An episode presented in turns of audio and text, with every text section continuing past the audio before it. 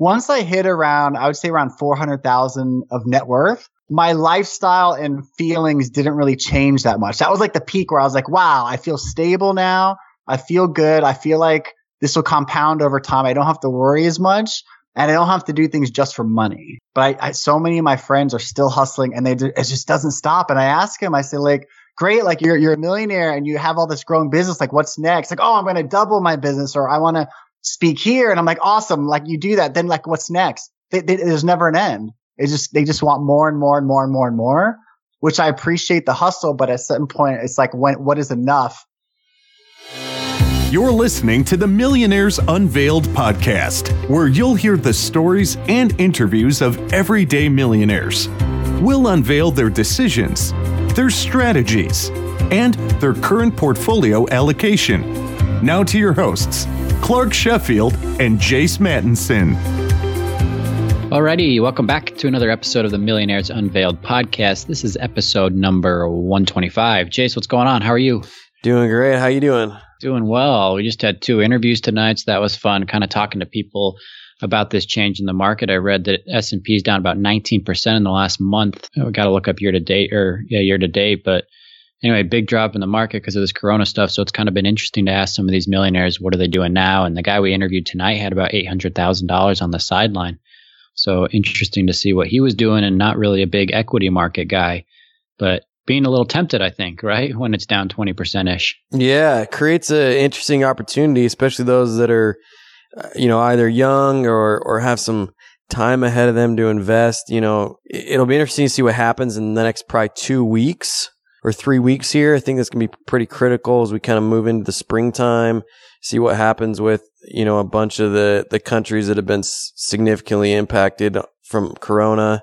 Uh, you know, if, if the U.S. continues to have cases increase and, and kind of what takes place, and then, you know, we've had oil just dropping like a rock. Uh, and we got a little bit of a price war going on with, with oil. So a lot of interesting things happening in the markets. I think for the podcast and, and talking to these millionaires, we're going to be able to to kind of dive into some some of their minds, uh, maybe more so than we have in the past. On, you know, considering the bull run that we've been on. Yeah, it's interesting because one of the questions we ask a lot is is how much cash do you have on the sideline, and kind of what are you waiting that, what are you holding that for, right? What are you waiting on? And and some of that might be a dip in the market. Some people might say, oh, I'm looking for a good real estate deal, and some people might just say, oh, I want to hold more or have a bigger emergency fund. So makes the conversation a little bit more interesting when the market's down and and there's something to, to do with it. One of the other things we we talked about tonight is is when we ask a lot of these guests what's worth spending more money on or spending less money on, most people say vacations, right? Vacations or activities with family, experiences, right? It's yep. a common answer that we get.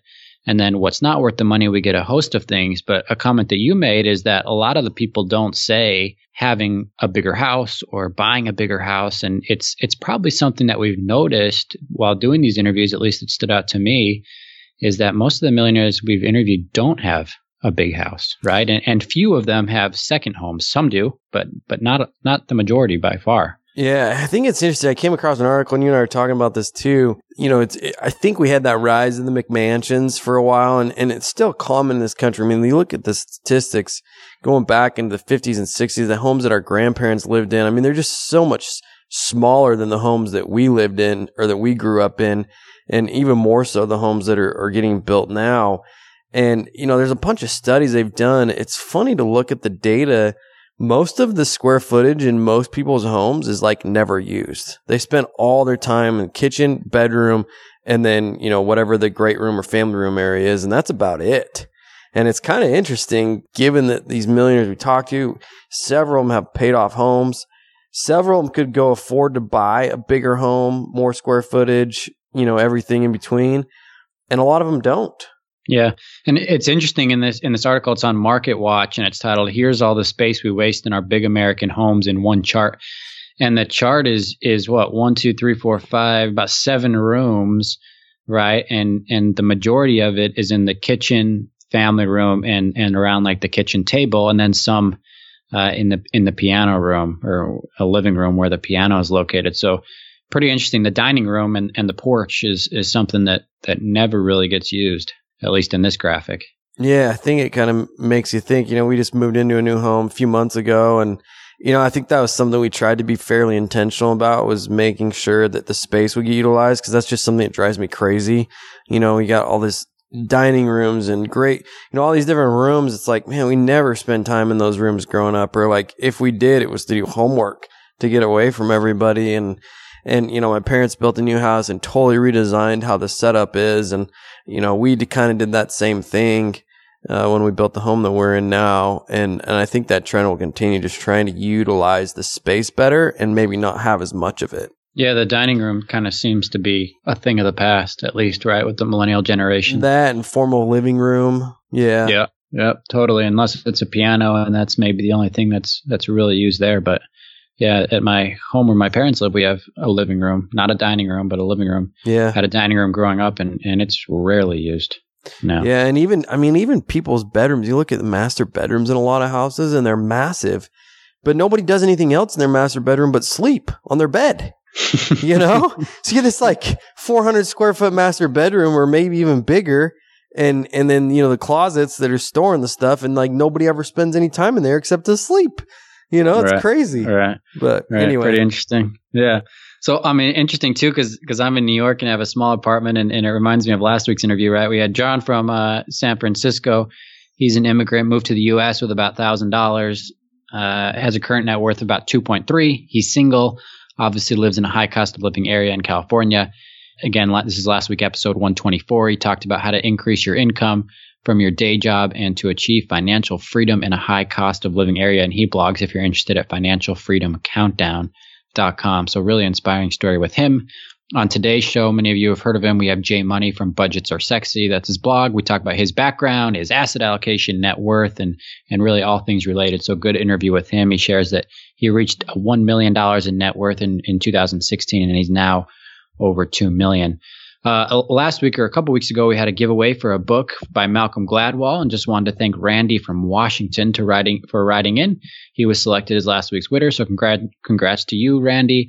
And uh, I'll be sending that this week. Thanks everybody for listening. Really appreciate it. The show continues to grow, and and because it grows, we we continue to get new millionaire interviewees. So appreciate everybody who who gains something from it and listens. And if you do gain something from it, if you take away something or connect with someone, please consider leaving a review on iTunes. Uh, it's just, you know, it helps us grow and, and keep this show going. Also, if you're interested in being on the show, we're always looking for new millionaire interviewees. Our email is millionairesunveiled at gmail.com. Feel free to just write us in, or you can go on our website and, and you can contact us there, which we're, we're currently redoing, but it's up there now. So, anyway, that's a, a little bit of the intro. And, and without any further delay, please help me welcome Jay Money to the show. Jay, do you want to just give us a little bit about your background and kind of what you're up to now? Yeah, dude, thanks for having me on the show. Uh, it's fun. Um, yeah, so I basically am just a regular person, no degrees in finance, no expertise in anything but sharing my opinions on stuff online. Uh, started the blog about uh, 12 years ago to talk about money, to have fun, hold myself accountable. And uh, one thing led to another, and I realized you can make money online and uh, snowballed into building a successful online presence, uh, made some money, gave away some money, and uh, still doing it here 12 years later. It's been an interesting and random ride so far.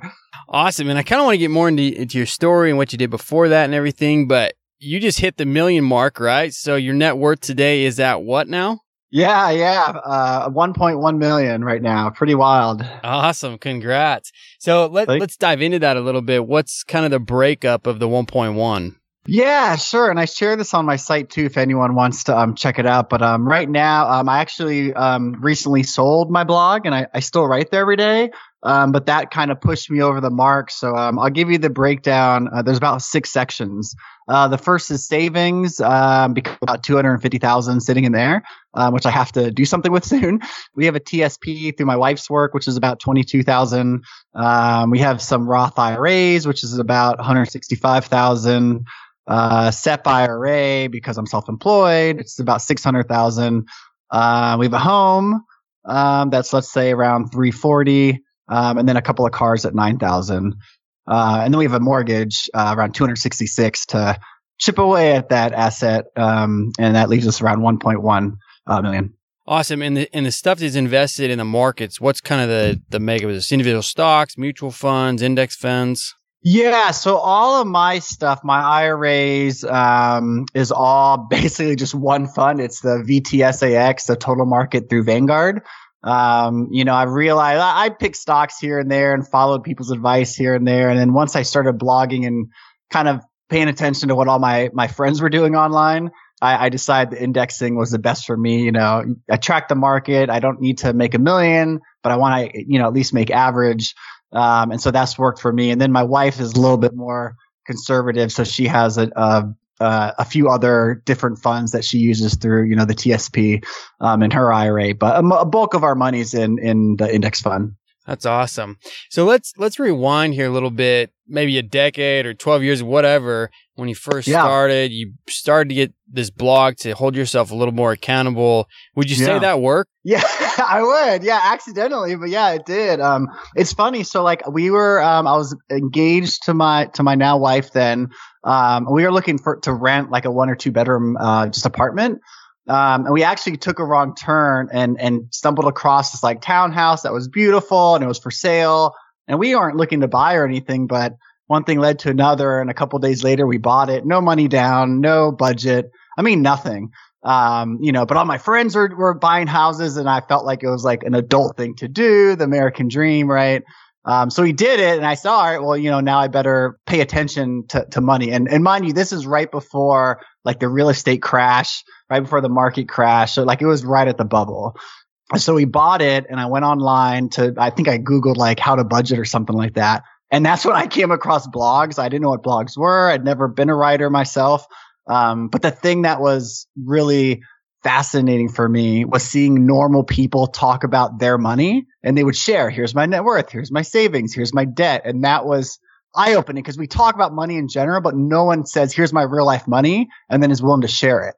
And that kind of changed the whole game for me. And after about four or five months reading about other people, I thought, oh, I could share my story, right? And around then it was around 40 or 50,000. And then, you know, every month progressively, you know, when, when, you're publicly broadcasting it to people, you tend to do better with your money. Um, and so I was better knowing I'd have to like explain myself every month, you know, so, so it worked out. Some accountability.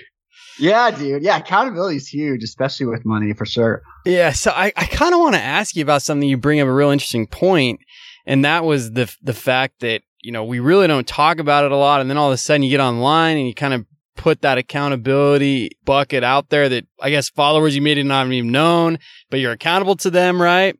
Why is that? Yeah. Why are we so unaccountable in person? But if we put something online like that, we become very accountable. Yeah, I don't know. Um, and it's ironic too because I'm, you know, somewhat anonymous online. Like my real name, like surprise, surprise, isn't Jay Money.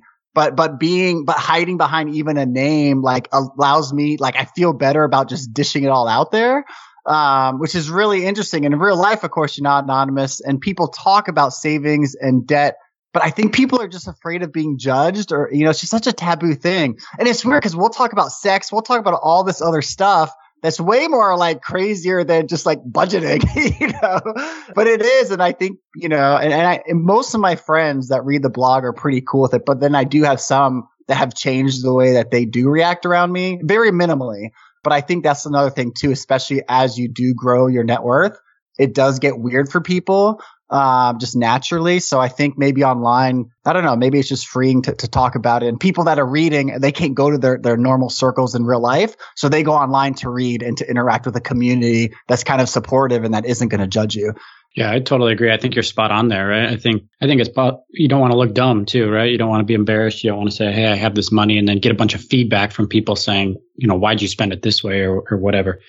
Yeah, but, yeah. It's int- your your point about yeah. You talk about sex and everything else, and then money, but it's kind of changing, isn't it, yeah, Jay? Like people are being so. more open to it, and maybe that is because they can hide behind a screen. yeah, know, I think partly. social media. Yeah, yeah, social media, you know, because you see it with politics, right? Like people are just not afraid to just share their opinions for, for whatever, you know, good or bad out there. And I think more people are now getting comfortable with being themselves, even even more like an amplified version of themselves online because once you have a following, you know, if you say something or kind of, you know, exaggerate a little bit, like it creates more of a spark or more virality. Right, right, right. So it's like really weird. So this whole social media internet thing really, I mean, it's transforming so much. And, and there is good things like with the money, like our community is so supportive, which is good. But then you have the downside of, Sure. um, so, so it is interesting for sure. It's a cool time we're living in and also a scary one if you're not, you know, careful. yeah, if you're not careful about what you put out.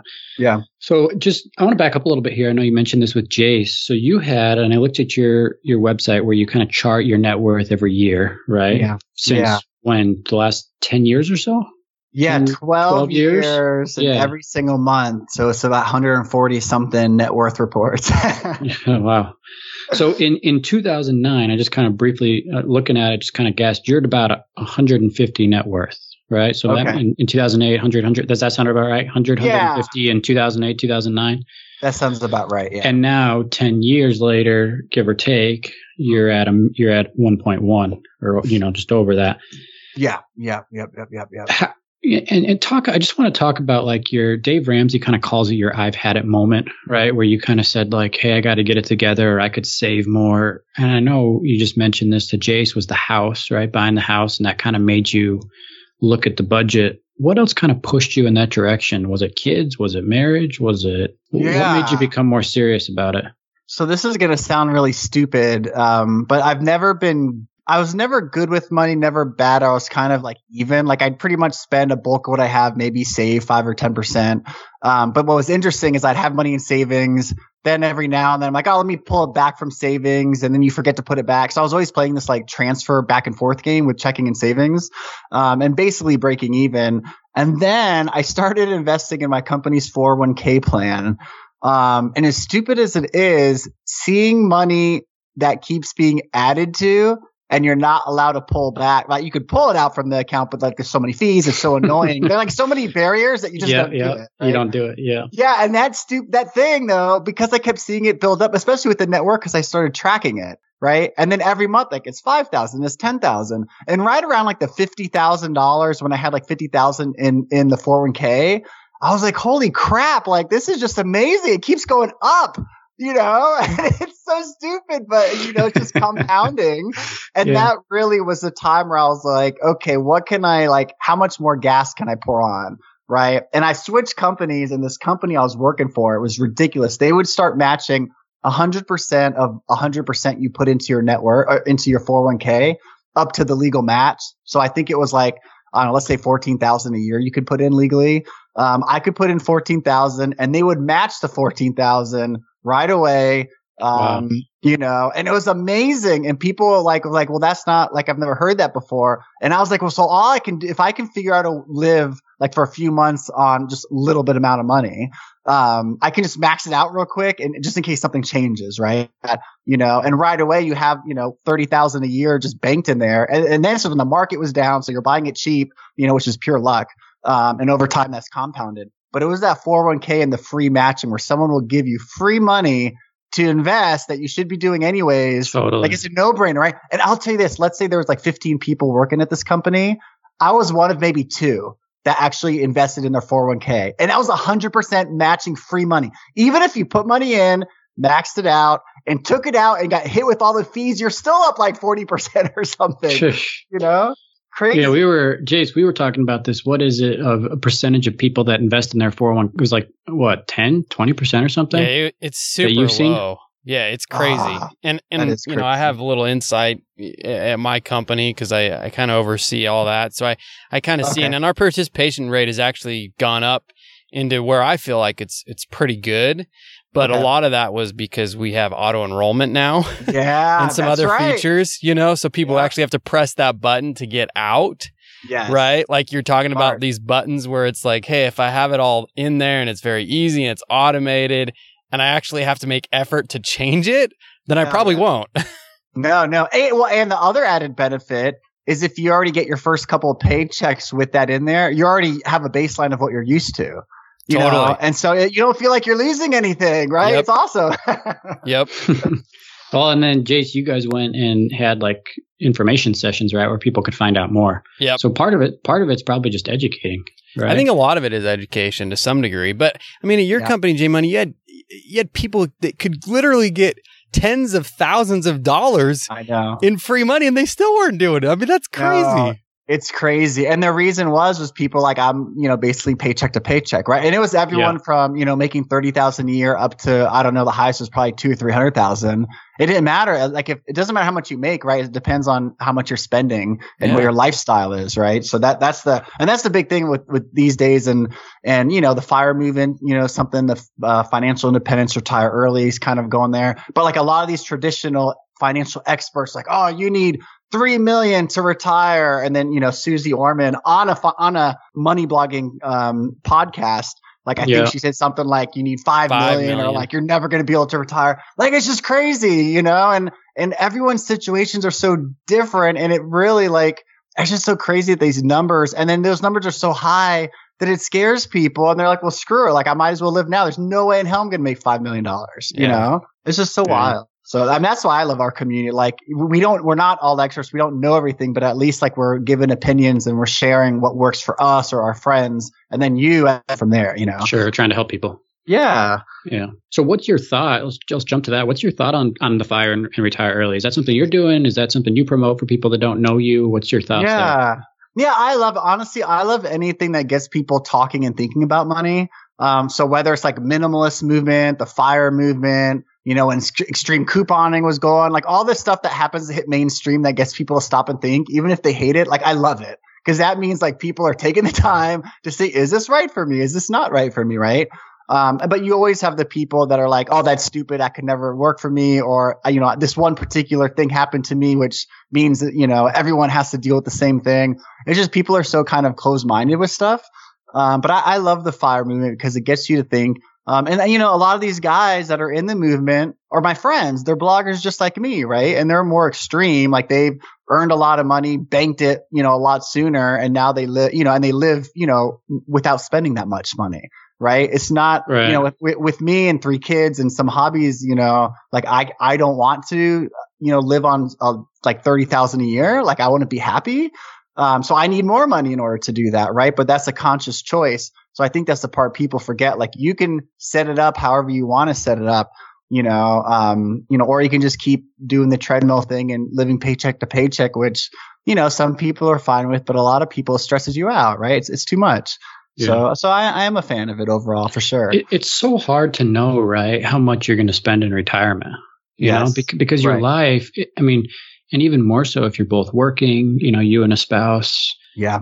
Because you're not, you don't, you don't have all time to just sit around or play golf, or even if you're not, you know, working on a blog or whatever it is. You know, how did I mean, you kind of Right. lived that life for a little bit before you you sold the blog, right? So you probably had a better idea, but it's hard for somebody that works a full-time job and then they say, okay, maybe, you know, maybe I spend 50, 60, 100 now, whatever it is, but now my life's going to drastically change. I'm going to retire and what do I is it always going to be the same? Is it more? Is it less? Obviously depends on lifestyle, but kind of tricky to figure out, I would think. Yeah, it is. And I think the part of the, the fire, you know, acronym that a lot of people have trouble with, and, and even me, is like the retire part of it. Like the, the point of it really is like financial freedom, like to have enough money coming in, you know, passively through investments or real estate or whatever your strategy of choice is. Like the, the perfect world is that covers you for your living expenses. So you don't have to work if you don't want to.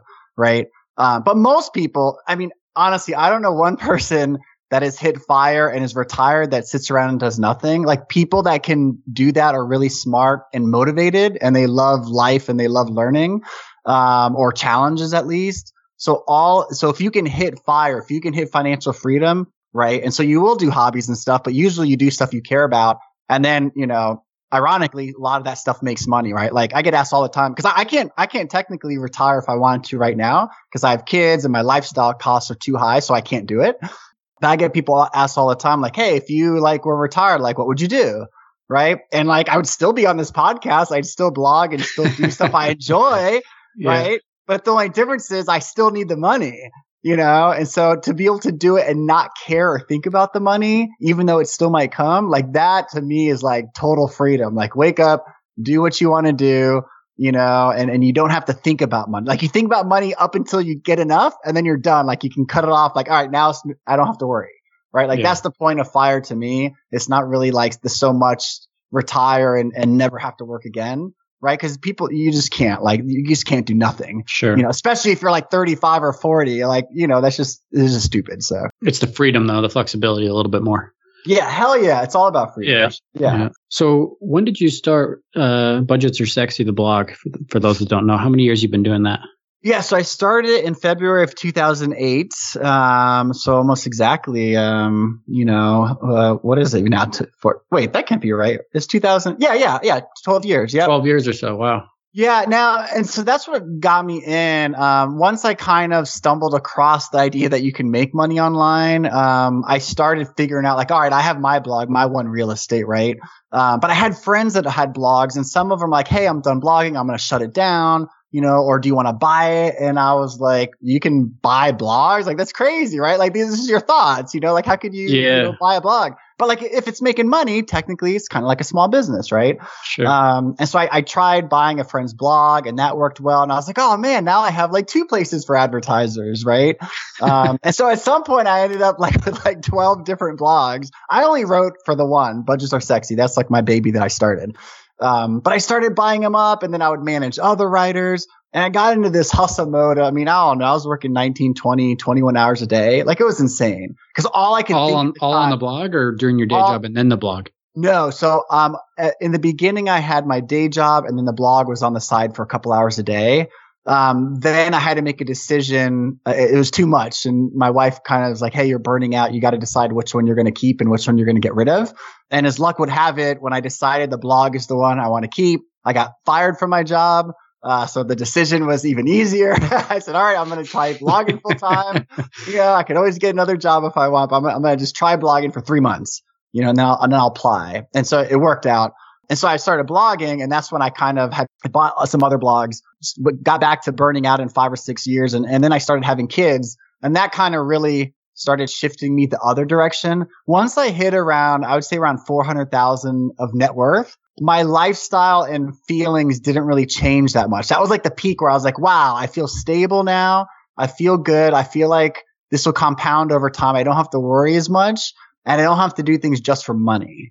And so then I said, I'm having kids, you know, and they kind of reminded me what life was, right? Like my kids don't work. They're babies. They just want to have fun and live life and, you know, and live in the right. real world. And I was like, the real world. Oh my gosh. I forgot about the real world, you know, cause you get consumed online. And so I started going the opposite. I started selling off all the blogs one by one. Um, I built a couple of other sites. I had a site called Rockstar Finance that was, that was pretty popular for a couple years. I sold that. And then really up until the last year, I was literally only working on budgets are sexy, like my one thing. And then I said, you know, and I had an opportunity come, you know, to see if I wanted to sell, what that would look like. And it was just, it, was- it just worked out really well. And I thought, you know what? Like, let's challenge myself. Like, what happens if you don't own anything? Like, how does that change? And I'm also a practicing minimalist.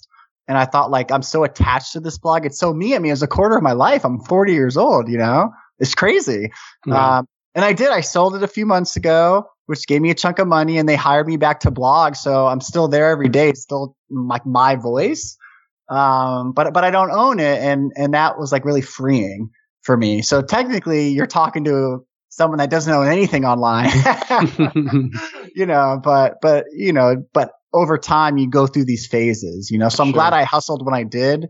But I, I, so many of my friends are still hustling, and they it just doesn't stop. And I ask him, I say like great, like you're you're a millionaire and you have all this growing business. Like, what's next? Like, oh, I'm going to double my business, or I want to speak here. And I'm like, awesome. Like, you do that, then like, what's next? They, they, there's never an end. It just they just want more and more and more and more and more, which I appreciate the hustle, but at some point, it's like, when what is enough? You know, and that's a tricky question for a lot yeah, of or for what, right? What are you working Or for what? What's it for? Yeah, you know, and you have people like, you know, friends that are getting cancer and dying. I mean, the whole Kobe Bryant thing, right? Like, he could have died in the middle of his career, right? Like, it's just, it's just, you work so hard, but you have to remember to live too. And, and money kind of, it convolutes stuff, you know? So it's good and bad. And, you know, but it's all depending on, you know, channel, chan- channeling it towards, you know, what your, your ideal lifestyle is. So what does that mean for you? Is there is there something next? Is there not? Is it just family time? Is it a different blog, a business, real estate, or you're just take kind of taking it? I mean, I know something, but you're obviously so young. Sure. You know how how do you manage, or how do you how do you think about what you're going to manage your time with doing in the future? Yeah, so right now I still so the company that bought my site was a division of the Motley Fool, and and they're you know trying to build a, another site that I'm consulting on. Uh, so I think for the rest of the year I'll be blogging, I'll be consulting with them, um, and then just kind of laying low until I you know I don't, I don't really have an answer of what's next. I'm kind of going with the flow, um, but I do have like my like my ideal lifestyle. So a few years I when I was trying to scale back. I decided to like stop working like every day of the week. So I shut off weekends from work. I'm not allowed to open up my laptop on the weekends. Um, and then I shut it down at night. So like after five or six at night, I can't look at the laptop, like an internal rule. And, and so that's really like forced me to only work during work hours. Um, and now, you know, I'm in charge of my kids and, and they're in public school. Um, you know, so once around 3.30 comes, now I turned into daddy. So really it's like, probably from 5 a.m. to 7 a.m. I'll work and, and do correspondence, get the kids ready. And then from 9 to 3, I have work and then I shut off. Um, so as long as that I keep that, that, that, uh, template, then whatever that work is in the middle is perfectly fine, whether I'm volunteering, whether I'm blogging, whether I'm working on something brand new. Like I figured out that was the ideal lifestyle for me where I can feel productive, but also have the time on the side to to spend with family or other stuff that's important to me. That's pretty interesting. Do you think that I, I guess maybe the question to ask is if you didn't if if you didn't force yourself to turn off the laptop at five o'clock or six o'clock, would you yeah. still find enjoyment to continue to work? Yeah, I don't know. I, I get burned out really easily, you know. And the thing with internet when you work online, it just never ends. There's yeah. always emails, and you see all your friends, especially because we're all over the world. So you're always seeing people hustling and doing stuff. And it's just, it's just so addictive, you know? And it's weird too, because honestly, when I stopped working the weekends, I thought, oh my gosh, like that's like 10 or 12 hours of, of the, that is taken away from me that I can't work. But magically, my my habits, I got more effective working during work time. Right on Friday, I had, knew I had to do the most important stuff because I couldn't see it until Monday. It's weird how that know? works, huh? Uh, yeah, it's amazing. so I I didn't lose any productivity. I got more efficient, and what what did happen is I got more excited on Mondays because I'd have the whole weekend off. I can like I'd read a physical book and I'd fall asleep and take a nap accidentally like a nap. Can you like when was the last time like an adult took a nap? You know? and and so that changed. And by Monday, I'm like, all right, ready to go. Like, you know, I'm excited. I got by the time Friday comes, it's like, oh, I need the break again, you know? So it's yeah. funny, like as an entrepreneur, like when you work, you, everyone kind of want to work for themselves. Like, oh, I can set my own hours. And that's like the perfect life, right? But reality is like entrepreneurs work so much more and they, a lot of them don't have lives because they're con- so consumed, yeah. you know?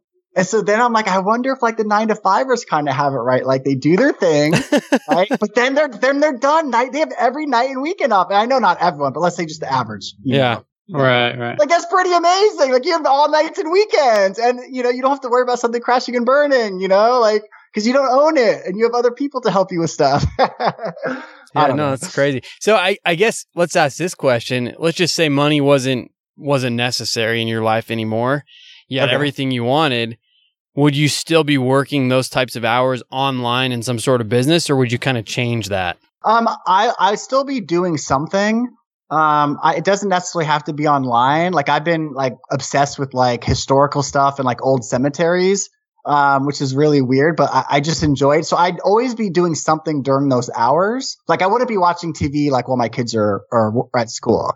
I'd always be doing like either exercising or volunteering or building something in person um, or something online. Yeah, I, will be doing something. And I think that's what I like the most about this whole thing with money and, and this online world is that y- you do have a lot of freedom. And I'm the type of person like, I just want the opportunity. If some, if something comes up that really excites me, I want to jump on it and do it. And I don't want to say no because of money or because of time or because of, you know, some other commitment. I want to say yes right away. And so as long as I have that ability to do that, like that, like that's a perfect position for me. Um, and I think that's something a lot of people, you know, um, struggle with or don't even think about like what they truly want in life. Like, cause you can ask anyone, like, do you want a million dollars or be a millionaire? And they're going to say yes, right? I've never heard anyone say no. But then like, what does that mean? Like, okay, you have money, but like, you still have, like, how do you use it to, the best? And then usually it's like, you know, some hobby or to spend time with someone. And these are all things you can kind of do already if you change things around. and not everyone, and there's certain jobs and restrictions, of course. But you can kind of live these better lives daily, incrementally. You don't have to wait until this big thing at the end happens. Um, and I think that's what I've learned over my 12 years online and, and thinking and talking about money every day is that it has to do with money, but like it's really not. It's life. Like, what do you want out of your life? You know, and money helps it. The more money you have, obviously you can channel to help your life a lot faster and better. But it, but it doesn't necessarily mean, you know, you have to chase it the whole time, if that makes sense. Yeah. And I think that's great advice that, you know, people always refer to retirement as the golden years, but figuring out how to make the golden years every year and whatever that means to you and how it revolves around money and yeah. making that happen instead of saying, "Hey, I'm just going to push it all off till those golden years or whatever." So, yeah, totally. What what are you doing now to kind of teach your kids about money? That's a good question. And admittedly, I haven't been the best of it, but I will tell you. So like we're big yard sale people. We like to go find deals. Maybe I'll try and flip something for money or just, you know, swap out crappy furniture for better or whatever. Um, but I realize my kids without limits, like they want everything. Um, so I've started incorporating two things that I'm trying to figure out how to add more in other life.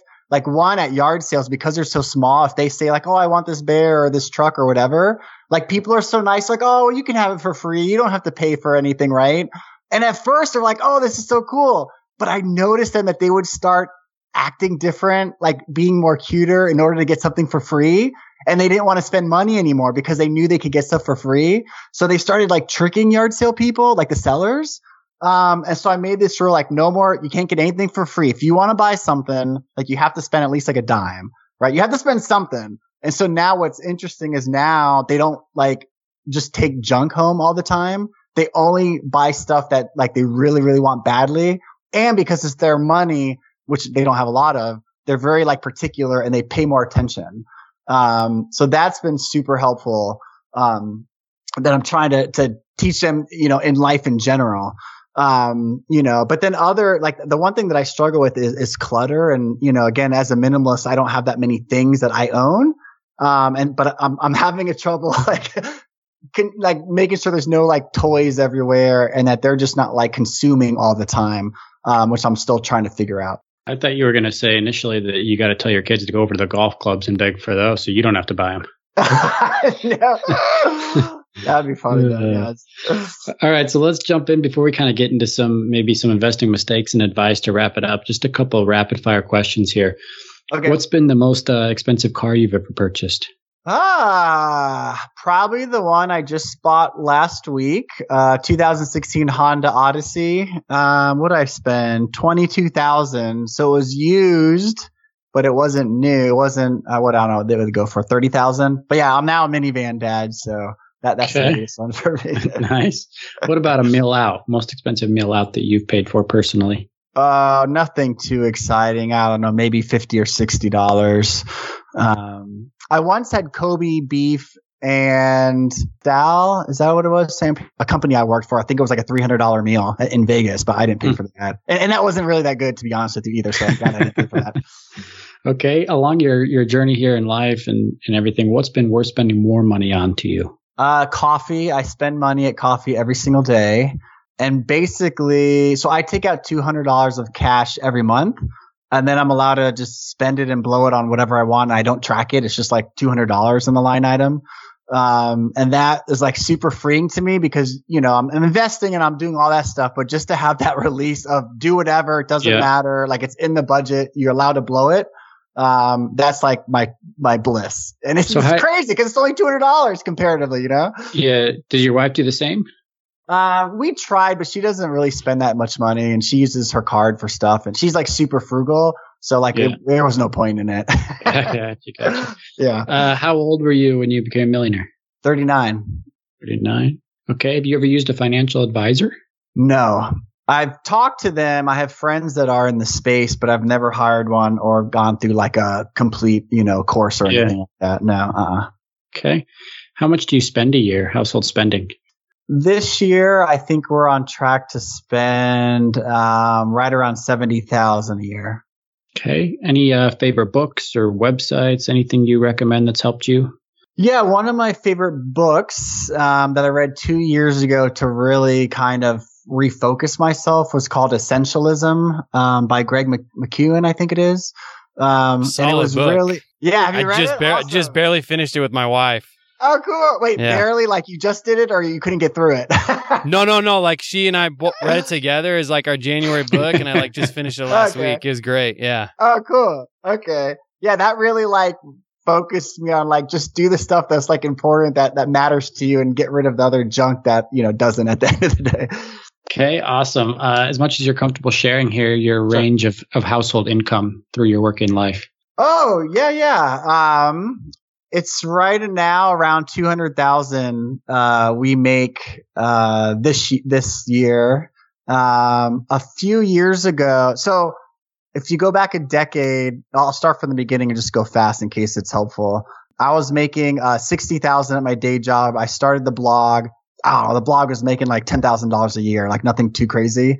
And then I I got fired from my job I started making about 40,000 a year on the blog. Uh, my wife went to grad school for six or seven years, so she stopped making money. I would say I, my blog, the highest I think I've ever made was around 125,000 a year from the blog.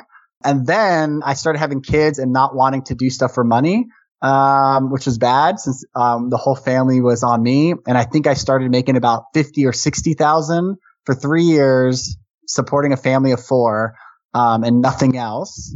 Um, and then about three years ago, my wife went back to the workforce. My kids started going to public school, so we didn't have to pay, you know, two, three thousand a month on daycare. And so now we're about 200,000 a year. You know, so in the like six years ago, we were about 40,000, 50,000 a year. Now we're 200 based on those changes. Wow. Wow. Good for you. And thank you. Thank you for sharing. What does your Yeah, wife sure. do? So she works for the government, but I can't really say. No, no, that's, that's all good. All good. Yeah, yeah, yeah, yeah. So we talked about this a little bit, uh, Jay, at the beginning, but what does happiness and fulfillment mean for you? What, is, what does it mean to be happy and fulfilled? And has money played an influence at that, if at all? Yeah, I think the freedom, the ability to choose what you do on a given day really, really fulfills me. Um, and money certainly has because, uh, we paid attention to that for so long. Now it gives us, gave us that freedom to do that. Um, you know, like I said, we're not, we can't retire. We're not financially free yet. Um, but it's let us kind of work on our own terms without having to worry about the money, uh, which is really, really nice. And then, you know, what you do at that time, you know, I spend it with my family. I, I go on long walks. I volunteer at historical, historical societies and that kind of stuff because that interests me.